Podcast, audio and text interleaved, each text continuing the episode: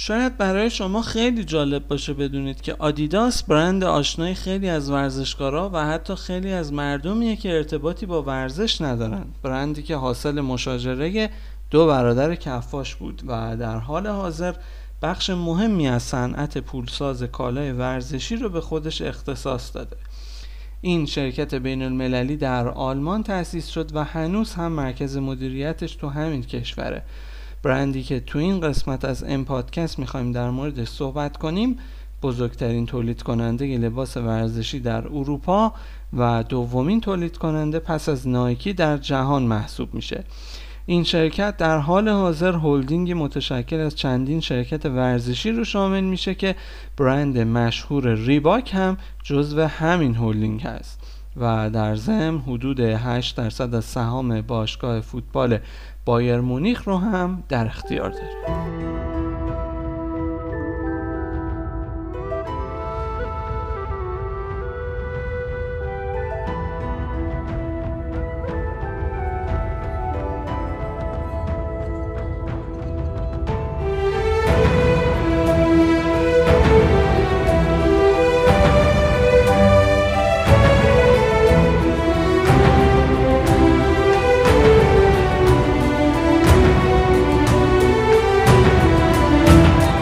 سلام حالتون چطوره؟ این قسمت پنجم این پادکسته که در مهر 99 منتشر میشه. این پادکستیه که هر دو هفته یک بار پنجشنبه ها منتشر میشه. و تو هر قسمتش من میلاد مانیان. در خصوص داستان یه برند با شما صحبت می‌کنم و تو این داستان می‌فهمیم که این برند چطوری تونسته به موفقیت زیادی برسه و برای صاحبانش ثروت و شهرت زیادی رو برمقام بیاره.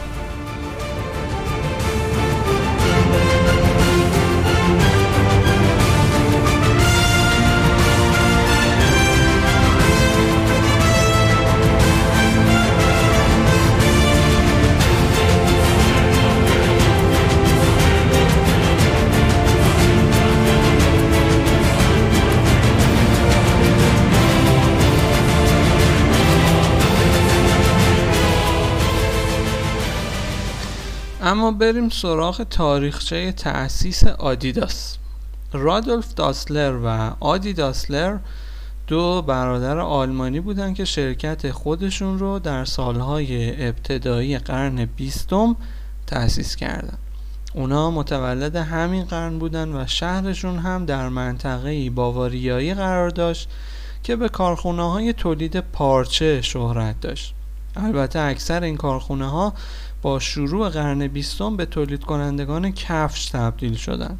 داسلر در نونوایی مهارت داشت اما این مهارت شغل مناسبی در سالهای پایانی جنگ جهانی دوم براش دست و پا نکرد آدیداس از کارگاه خونگی با هدف تولید کفش از مواد بازیافتی شروع به کار کرد خانواده داسلر در پی یافتن فرصتی برای امرار معاش بهتر یک کارگاه کفاشی پشت آشپزخونه خونهشون راه اندازی کردن. عادی اونجا با استفاده از مواد کلاهای قدیمی تایرهای فرسوده کوله پشتی و خلاصه هر ماده مفید دیگه که گیرش می اومد کفش میدوخت. خواهر اون اشکال و الگوهای کفش رو از پارچه می‌برید. عادی هم که همیشه آدم خلاقی بود دستگاهی با استفاده از دوچرخه ساخته بود که وظیفش برش کفش بود. دمپایی رو فرشی اولین محصول تولیدی کارگاه داسلر بود. اونا از تایرهای مستعمل برای ساخت این دمپایی ها استفاده می‌کردن. پس از مدتی عادی با خلاقیت خودش و استفاده از استوک از این دمپایی ها کفشهایی برای ورزش های فوتبال و ژیمناستیک دوخت تقاضای زیادی برای این کفشای جدید فرس شکل گرفت که فرصت تأسیس کارخونه را به خانواده داسلر داد و پس از تأسیس کارخونه در سال 1926 پدر و برادر عادی هم به اونها ملحق شدند. اما استفاده ورزشکارای مشهور از کفش های عادی بود که باعث شهرت کفش های داسلر شد. شاید بتونیم المپیک 1928 آمستردام رو نقطه عطف اول این شرکت آلمانی بدونیم. ورزشکارای آلمانی تو این مسابقه ها از کفش های این کارخونه استفاده می‌کردن و همین موجب افزایش شهرت برند اونها شد. توی المپیک بعدی در لس آنجلس ورزشکارای بیشتری از محصولات این کارخونه آلمانی استفاده می‌کردن تا اینکه در سال 1936 جسی اونز با پوشیدن کفشای این شرکت و قهرمانی در مسابقات دو میدانی شهرت آلمانی ها رو چند برابر کرد. روی کفشای اونز توی اون سری از مسابقات دو خط به عنوان نماد شرکت سازنده نقش بست. که پس از مدتی به نماد لباس اکثر ورزشکارهای جهان تبدیل شد. تقاضا برای کفشای داسلر در ابتدای دهه 1930 رشدی قارچگونه داشت و آلمان ها تا شروع جنگ جهانی دوم هم به اون ادامه دادن. برادرای داسلر هر دو عضو حزب نازی بودن اما تنها رادولف به جنگ فراخونده شد. کارخانه اونها هم در زمان اون جنگ به محل تولید پوتین برای سربازای آلمانی تبدیل شد. در پایان جنگ نیروهای متفقین منطقه فعالیت و حتی خونه داسلرها رو هم اشغال کردند. پدر اونها در همون زمان از دنیا رفت. عادی هم کمی با سربازای آمریکایی دوست شد و حتی برای یکی از اونها یه جفت کفش مخصوص دویدن دوخت که در نهایت اون سرباز در المپیک سال 1946 اون کفش رو پوشید. پس از جنگ رادولف به خونه برگشت و یه بار دیگه به کمک برادرش رفت. اون سالهای زیادی جنگیده بود و یه سال هم در کمپ اوسرا به آمریکایی‌ها خدمت کرده بود. اونا تولید کفش رو دوباره شروع کردن. این بار در بقایای آلمان پس از جنگ جهانی دوم. این دو برادر تو اون سالها خیلی به دنبال مواد اولیه بودن چون بعد از جنگ پیدا کردن مواد اولیه خیلی سخت بود. برای پارچه کفش ها از چادرهای ارتشی و برای کفی و بقیه بخش ها هم از قطعات تانک های آمریکایی استفاده می‌کردن. تو اون زمان کارخانه داسلر 47 کارگر داشت که به دلیل وضعیت بد اقتصادی به جای پول به اونها هیزم و نخ پرداخت می‌کرد.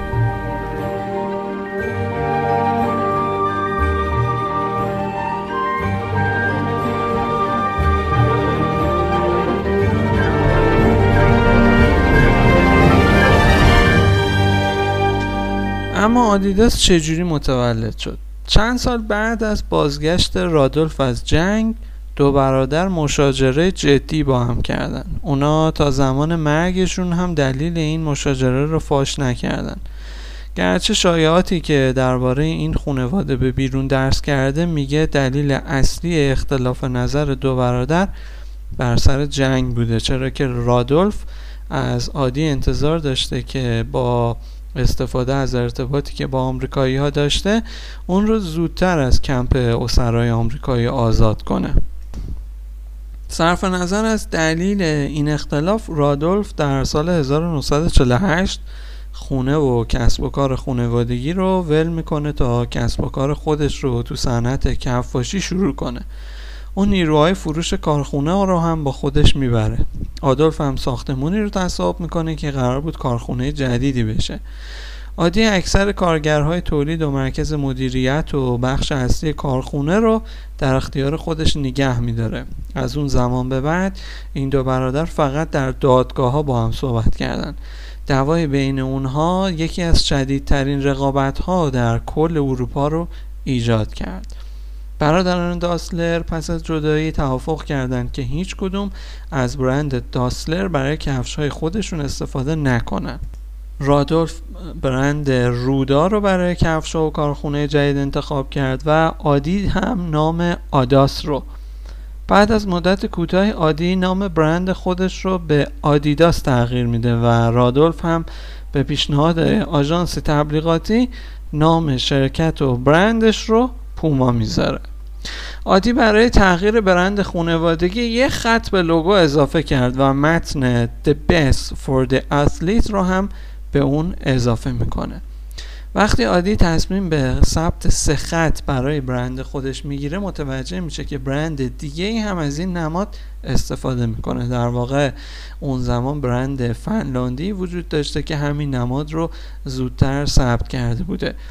عادی در نهایت این برند رو به قیمت حدود 1600 دلار امروزی می‌خره. رقابت این دو برادر و شرکت هاشون در کل شهر میپیچه. برای سالها نشانی دو طرفه دو طرفه در مرکز این شهر بوده که یکی به سمت آدیداس و اون یکی به سمت پوما نشونه می‌رفته. این دو برادر دو تیم فوتبال نوشیدنی های متفاوت برای کارمندان و حتی مدارس متفاوت برای فرزندان کارمندان و کارگراشون داشتن. در واقع کودکان اونها از همون ابتدا رقابت شدید آدیداس و پوما رو توی شهر درک می‌کردن.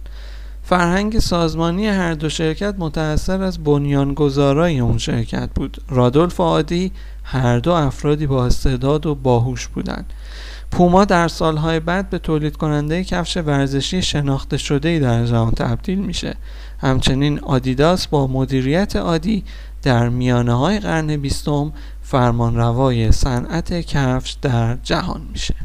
عادی در دهه 1940 و 1950 نوآوری و اختراعهای متنوعی رو به صنعت کفش عرضه می‌کنه. از میان اونها می‌تونیم به اولین کفش های مخصوص یخ و کفش با دو سری استوک اشاره کنیم. به علاوه آدیداس به عنوان اولین برندی شناخته میشه که در کنار تولید کفش برای ورزشکارا کیف و لباس ورزشی هم برای اونها عرضه کرد و امروزه می‌بینیم که این روند رو تقریبا تمامی برندهای ورزشی هم در پیش گرفتن. در بین تمام نوآوری های عادی باید بگیم که کفش های فوتبال مهمترینشون هستن. تا قبل از سال 1957 طراحی کفش های فوتبال برای چندین دهه بدون تغییر مونده بود. در اون طراحی استوک های فلزی به کفی های چرمی وصل می شدن این کفش ها خصوصا وقتی خیس می شدن وزن زیادی پیدا می کردن در طراحی عادی از کفی های نایلونی و استوک های پلاستیکی استفاده شده بود. کفش های اون سبکتر بودن و دوام بیشتری هم داشتن. کفش های عادی در سال 1957 معرفی شدند و به مرور تمامی شرکت های دیگه از جمله در رقیب دیرینه اون یعنی پوما هم از اون کپی کردن. نوآوری دیگه عادی که سرعت جهانی شدن برند آدیداس رو چند برابر کرد. کفش های مخصوص فوتبال با استوک های پیچی بود.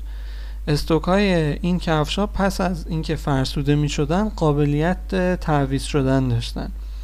اولین بار تو مسابقات فوتبال جام جهانی 1954 سوئیس بود که از این کفش ها استفاده شد. در مسابقه مجارستان و آلمان بارش شدید بارون وضعیت زمین رو نامناسب کرده بود. بازیکنهای آلمان در بین دو نیمه استوک که کفش های خودشون رو عوض کردن و از مدل های بهتر و مخصوص زمین گلی استفاده کردن. در نهایت آلمانیا مسابقه رو با پیروزی سه بر دو به پایان رسوندن. این پیروزی در چشم مردم آلمان به مشابه بازخواستن از خاکسترهای جنگ بود. به هر حال شهرت نوآوری های عادی در استوک های پیچی هم جهانی شد و آمار فروش جهانی آدیداس را از روزانه 80 جفت به 200 جفت افزایش داد. در المپیک 1956 برلین کمپین بازاریابی بزرگ آدیداس بود که اتفاق افتاد.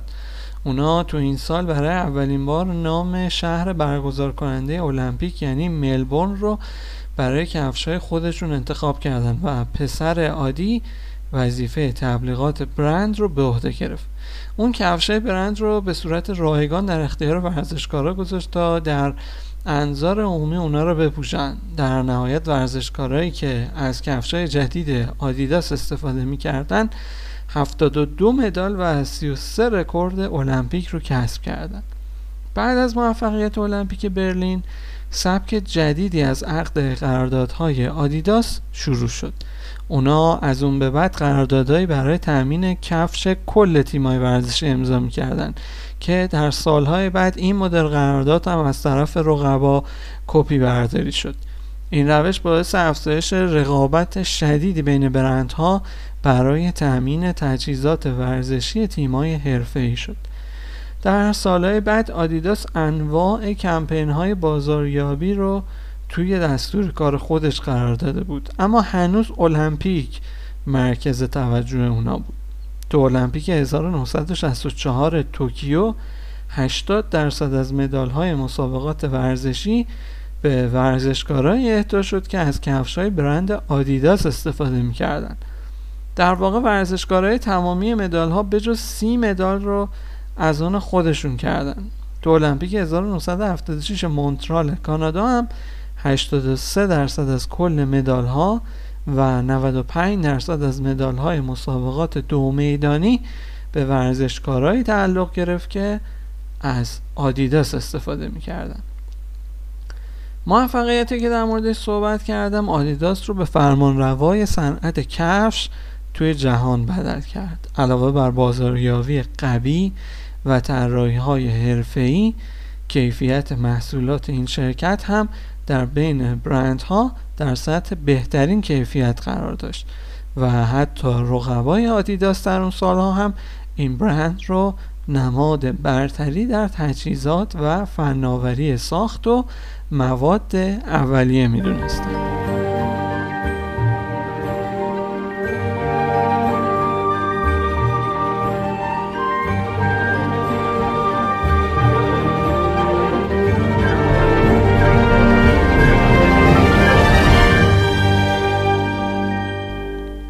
حرکت مهم بعدی آدیداس ورود به بازار پرسود آمریکا بود که در سالهای پایانی دهه 1950 انجام.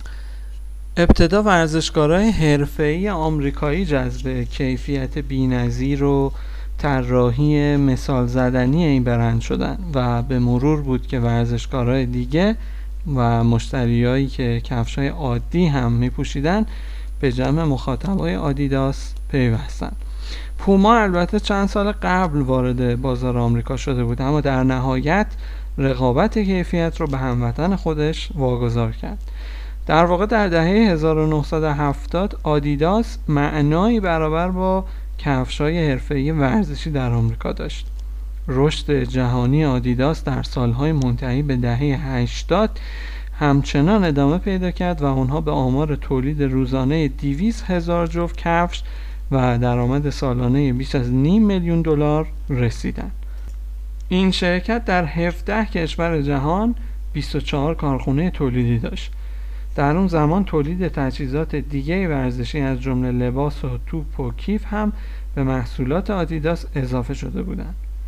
باید بگم که تعداد پتنت های ثبت شده به نام این برند تا اون موقع به 800 پتنت رسیده بود و 150 مدل کفش مختلف رو تولید می‌کردن. به این نکته هم باید اشاره کنم که حتی حدود 90 درصد از راننده های فرمول یک هم تو اون سالها از تجهیزات ورزشی آدیداس استفاده می‌کردن. اما سال 1970 با نقطه عطف دیگه ای در تاریخ تولیدات تجهیزات ورزشی آدیداس همراه بود. اونا بعد از اینکه تونسته بودن ورود موفقیت آمیزی به بازارهای کفش و لباس ورزشی داشته باشن حالا توپ فوتبال رو به عنوان محصول بعدی خودشون انتخاب کردن. در سال 1970 توپ تلستار مخصوص بازی های جام جهانی رو آدیداس طراحی کرد که تمرکز اصلی اون بهبود تصویر در تلویزیون های سیاه و سفید بود. از اون زمان همکاری آدیداس و فیفا ادامه داشت و تمامی توپ های جام جهانی فوتبال رو آلمانیا تولید می‌کنن با برگزاری المپیک 1972 مونیخ تمرکز آلمانی ها بر برندینگ و بازاریابی هم بیشتر شد.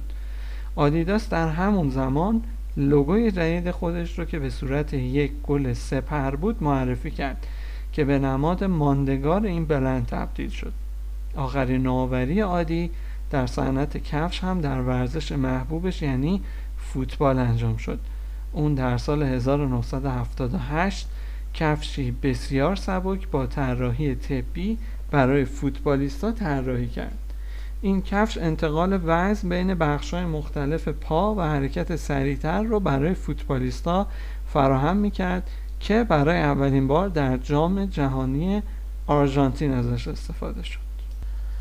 آدی داسلر در سال 1978 و کمی بعد از رونمایی آخرین نوآوری در دنیای فوتبال از دنیا رفت. آدی به مدت 60 سال میراسی ماندگار رو مدیریت کرد و اون رو به سطح اول جهان رسونده بود. البته مرگ اون با اتفاقای مهم دیگه هم در تاریخ این برند آلمانی همراه شد. در دهه های 1970 و 1980 رقابت در این صنعت به اوج خودش رسید و موقعیت آدیداس رو به عنوان برترین برند ورزشی به خطر انداخت. مرگ آدی تنها دلیل دوران سخت آدیداس نبود. در واقع برندهای مختلف ورزشی بعد از المپیک 1972 مونیخ با درک ظرفیت زیاد پولساز این صنعت به این صنعت وارد شدند. در این میان برندهای آمریکایی با قدرت هرچه بیشتر وارد بازار شدن و پوما و آدیداس پس از چندین سال موقعیت خودشون رو در خطر دیدن. سیستم مدیریتی که آدی در آدیداس طراحی کرده بود به خوبی بخشای مختلف شرکت رو اداره می‌کرد.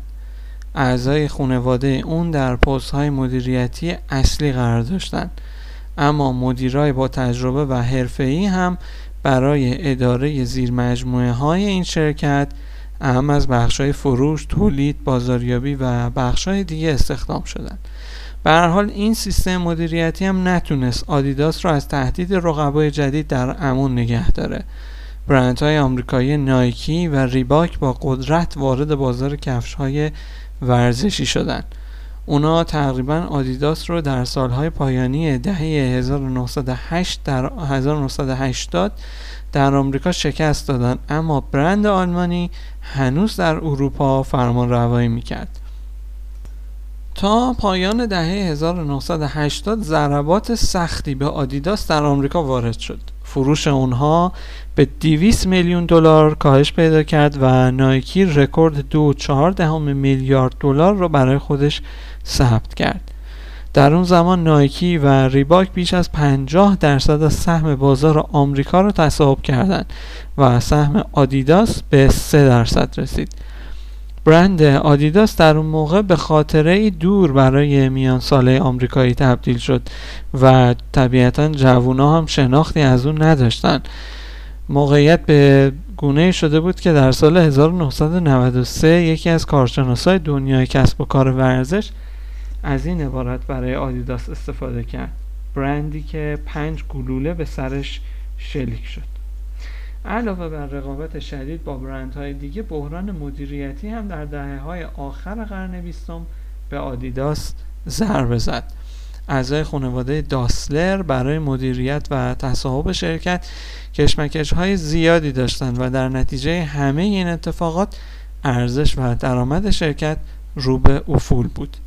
برند آلمانی در سال 1989 بیشتر بیشتر از 77 میلیون دلار متضرر شد و در سال بعد خانواده داسلر کل شرکت رو به مبلغ ناچیز 289 میلیون دلار به کارآفرین 47 ساله فرانسوی به نام برنارد تاپی فروختند.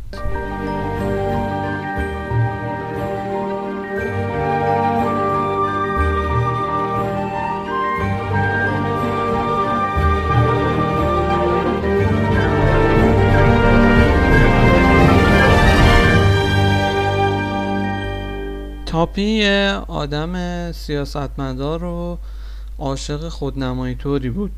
کارشناس های صنعت کسب و کار ورزش هم از همون اول به توانایی این آدم در نجات برند آدیداس شک داشتن. در واقع اونم در وهله اول آدیداس رو برای نشون دادن تواناییاش به مردم فرانسه خرید و خیلی هم حالا دنبال بالا کشیدن این برند نبود. از یه طرف دیگه سابقه اون تو کارآفرینی و سیاست هم اونقدری درخشان نبود. حتی در سالهای بعد هم مشکلات متعدد سیاسی و تجاری تاپی را از مدیریت صحیح آدیداس دور کرد و در نهایت در سال 1992 اون مدیریت شرکت را به گیلبرت بوکس داد. چیزی که از همون اول دنبالش بود. چون تاپی از همون روز اول خریداری آدیداس هم دنبال خریداری دیگه برای این شرکت بود. اما با فروش این شرکت به بوکس سعی و تلاش زیادی صورت گرفت تا ورق بدشانسی های آدیداس برگرده. تا آدیداس را از گوشه رینگ این رقابت شدید نجات بده. اولین اقدام حیاتی خرید یک شرکت بازاریابی به اسم Sports Inc در سال 1993 بود. این شرکت بازاریابی رو راب استراسر تأسیس کرد. استراسر یکی از آدمای تاثیرگذار در رشد و شهرت نایکی در آمریکا بود.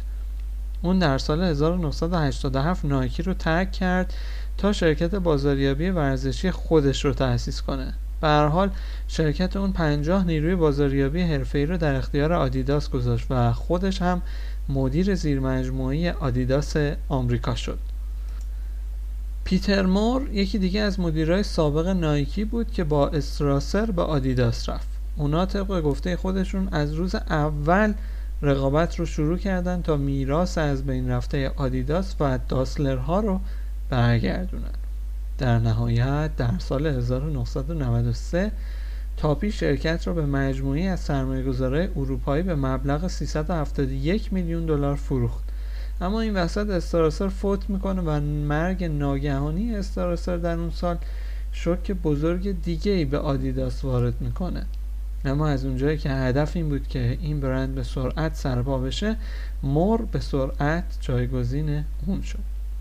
از طرف دیگه تغییرات جدی در ساختار شرکت در حال وقوع بود. رابرت لویس تریفوس مدیری بود که اون رو صاحب جدید آدیداس استخدام کرد. اون سابقه ای در مدیریت صنعت ورزش داشت اما همه اون رو در سرپا کردن شرکت های رو به شکست میشناختند مثلا دیریفوس تونسته بود آژانس بازاریابی ساچی انساچی رو تو لندن که تقریبا همین حالت آدیداس رو داشت نجات بده.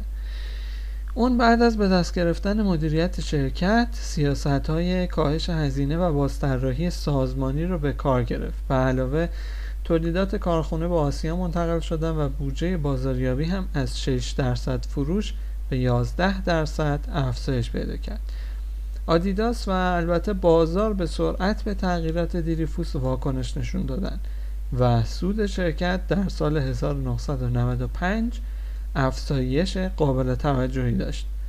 این مدیر جدید با راه اندازی ماراتون مشهور بوستون تلاش جدی برای افزایش شهرت برند آدیداس را از خودش نشون داد. المپیک 1996 آتلانتا هم یه بار دیگه شهرت آدیداس رو به مردم نشون داد. اونها تجهیزات ورزشی را برای حدود 6000 ورزشگاه در این رقابت ها تأمین کردند که در نهایت 220 مدال به این ورزشگاه را رسید. سیاست خرید و ادغام برنامه دیگه آدیداس و مدیر جدیدش برای پیشرفت و توسعه بود. اونها در اولین اقدام هلدینگ فرانسوی Sport Development را خریدند که صاحب 38 ممیز 87 صدم درصد از برند Salomon بود. در ادامه این خرید سهام Salomon هم به مبلغ 1.4 میلیارد دلار خریداری شد که در نتیجه اون برندهای تیلور مید و میویک هم به آدیداس پیوستند. این برندها در تولید تجهیزات ورزش های گلف و دوچرخه سواری مشهور بودند. در نهایت این خریدها آدیداس رو بعد از نایکی در رتبه دوم صنعت تجهیزات ورزشی قرار دادند. البته با وجود اینکه کارشناسای متعددی خریدای آدیداس رو حرکتی مثبت ارزیابی کردند اما نگرانی هایی هم از بدهی های شرکت برخی از سرمایه‌گذارها تحت تاثیر قرار داده بود. به حال ارزش سهام شرکت کمی کاهش پیدا کرد اما هنوز بسیاری از کارشناسا به این برند و سالهای آتی اون امیدوار بودند. در سال 1998 تمرکز آدیداس و سالمون به سمت آمریکا معطوف شد و همچنین فعالیت های گسترده سالمون هم یک تر شدند. این بازگشت جدی آدیداس به آمریکا با افزایش فروش و همچنین پس گرفتن بخشی از سهم بزرگ بازار آمریکا همراه شد. در نهایت اون سال سهم آدیداس در بازار کفشای ورزشی آمریکا به 12 درصد رسید.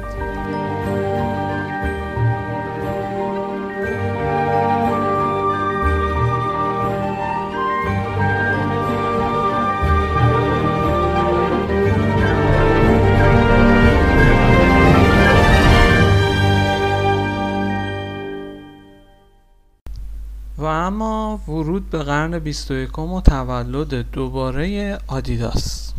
سالهای آخر قرن بیستم با وجود مشکلهای زیادی که آدیداس باهاش روبرو شده بود از جمله کم شدن فروش توی آسیا و بازار نامناسب ورزش گلف فرصتی رو برای مدیرای آدیداس به وجود آورد که زیرساخت شرکت رو توسعه بدن. اونا علاوه بر تأسیس مرکز مدیریت بین المللی خودشون توی آلمان دفاتری رو هم در ژاپن و هلند و ترکیه را انداختن. تو زمینه اسپانسرینگ هم تیما و مسابقات ورزشی اوضاع بر وفق مراد آدیداس بود. اونا اسپانسر رسمی جام جهانی فوتبال 1998 فرانسه و جام جهانی فوتبال زنان 1999 شدن.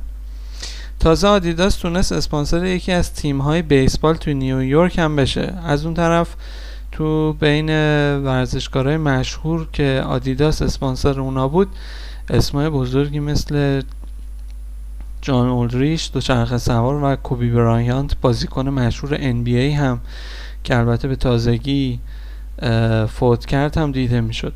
با شروع قرن 21 فعالیت های بازاریابی و برندینگ آدیداس هم جدیتر شد. اونها در حال رقابت با طراحان جدیدی مثل تامی، پولو، رالف و اینجور چیزا بودن و برای باقی موندن توی رقابت به تغییرهای اساسی توی زیر نیاز داشتن. آدیداس تقسیم مندی های قبلی بر اساس ورزش های تخصصی و جدا کردن کفش از پوشاک رو تغییر داد و توی هدف گذاری جدیدشون بازار عمومی رو هم لحاظ کردن. البته با وجود تمام تلاش های مدیران برای تغییر زیرساختها هنوز نایکی در بازارهای مختلف فرمان روایی می‌کرد.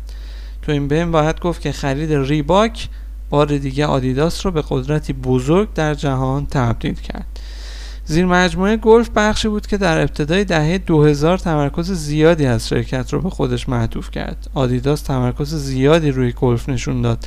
تا در نهایت بتونه بازیگه با بازیگر بزرگ این ورزش یعنی Callaway Golf رقابت کنه.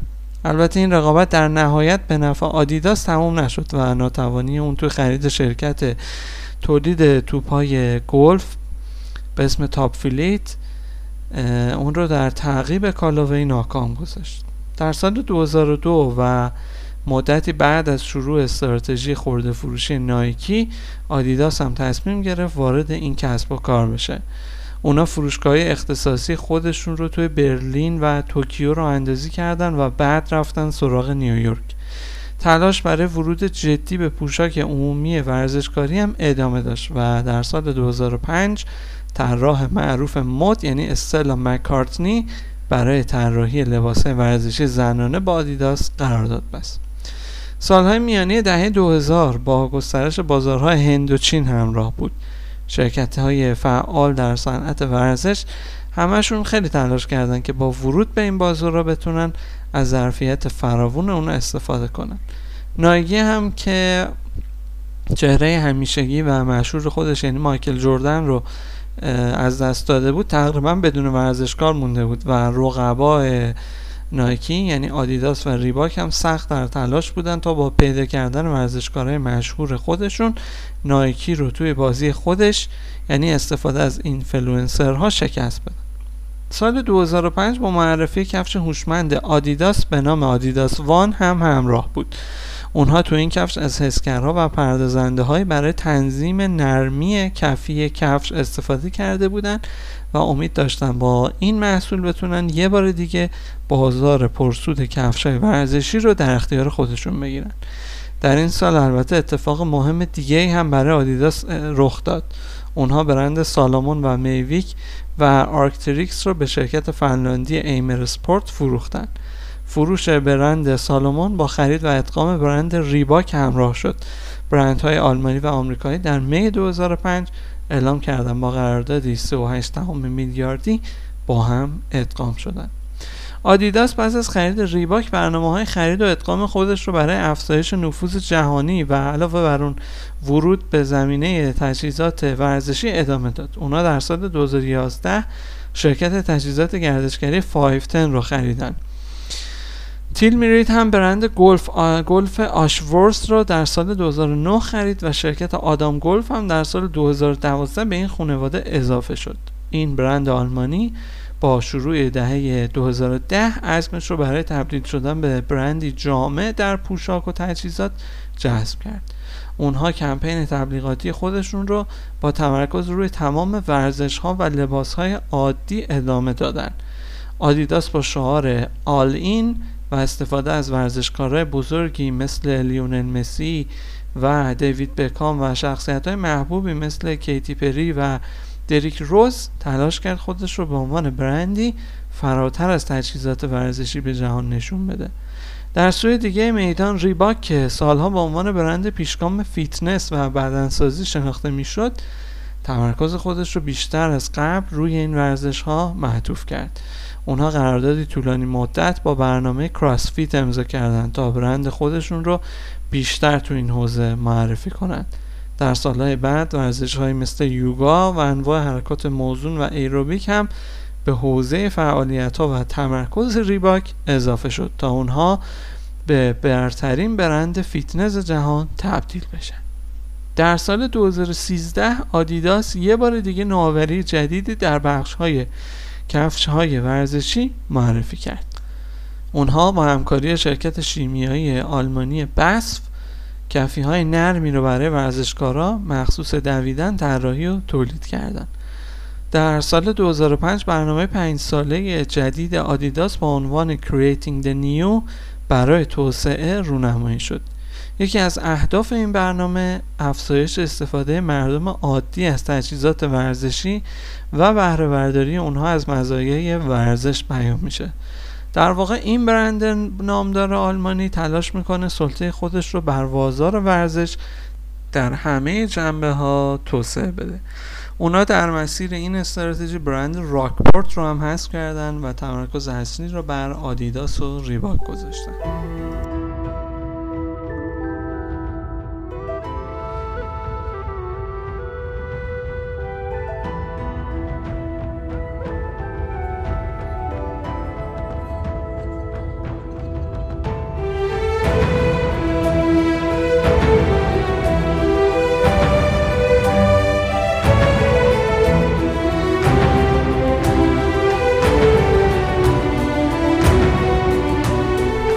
آدیداس همین الان در سرتاسر سر جهان نزدیک به 57 هزار کارمند داره. آخرین گزارش درآمدی این شرکت رقمی در حدود 21 میلیارد یورو رو نشون میده. برند آدیداس در فهرست برترین برندهای وبگاه فوربس در رتبه 68 قرار داره. در حال حاضر آدیداس اسپانسر تیم های فوتبال بزرگی مثل بایر مونیخ، رئال مادرید، منچستر یونایتد، ریور پلاته و یوونتوسه به علاوه تیم های ملی بزرگی مثل اسپانیا، آلمان، مکزیک، آرژانتین، سوئد، ژاپن و روسیه هم با این برند آلمانی قرارداد دارند. از میون بازیکنهای بزرگ فوتبال هم می‌تونیم به مسی، زیدان، ککه، بکام، جرارد و بسیاری دیگه اشاره کنیم که در تبلیغات این برند ظاهر میشن. آدیداس علاوه بر تیم ها و بازیکنان یکی از اسپانسرهای اصلی مسابقات لیگ قهرمانان اروپا هم محسوب میشه. اونها توپ مخصوص فینال این مسابقات رو هم طراحی می‌کنن و یکی از قراردادهای گرون قیمت آدیداس در سال 2014 با تیم فوتبال منچستر یونایتد بسته شد که نایکی رو از دور رقابت خارج کرد. این قرارداد در ازای تأمین لباس و تجهیزات تیم مبلغی نزدیک به 750 میلیون پوند رو به این باشگاه انگلیسی سرازیر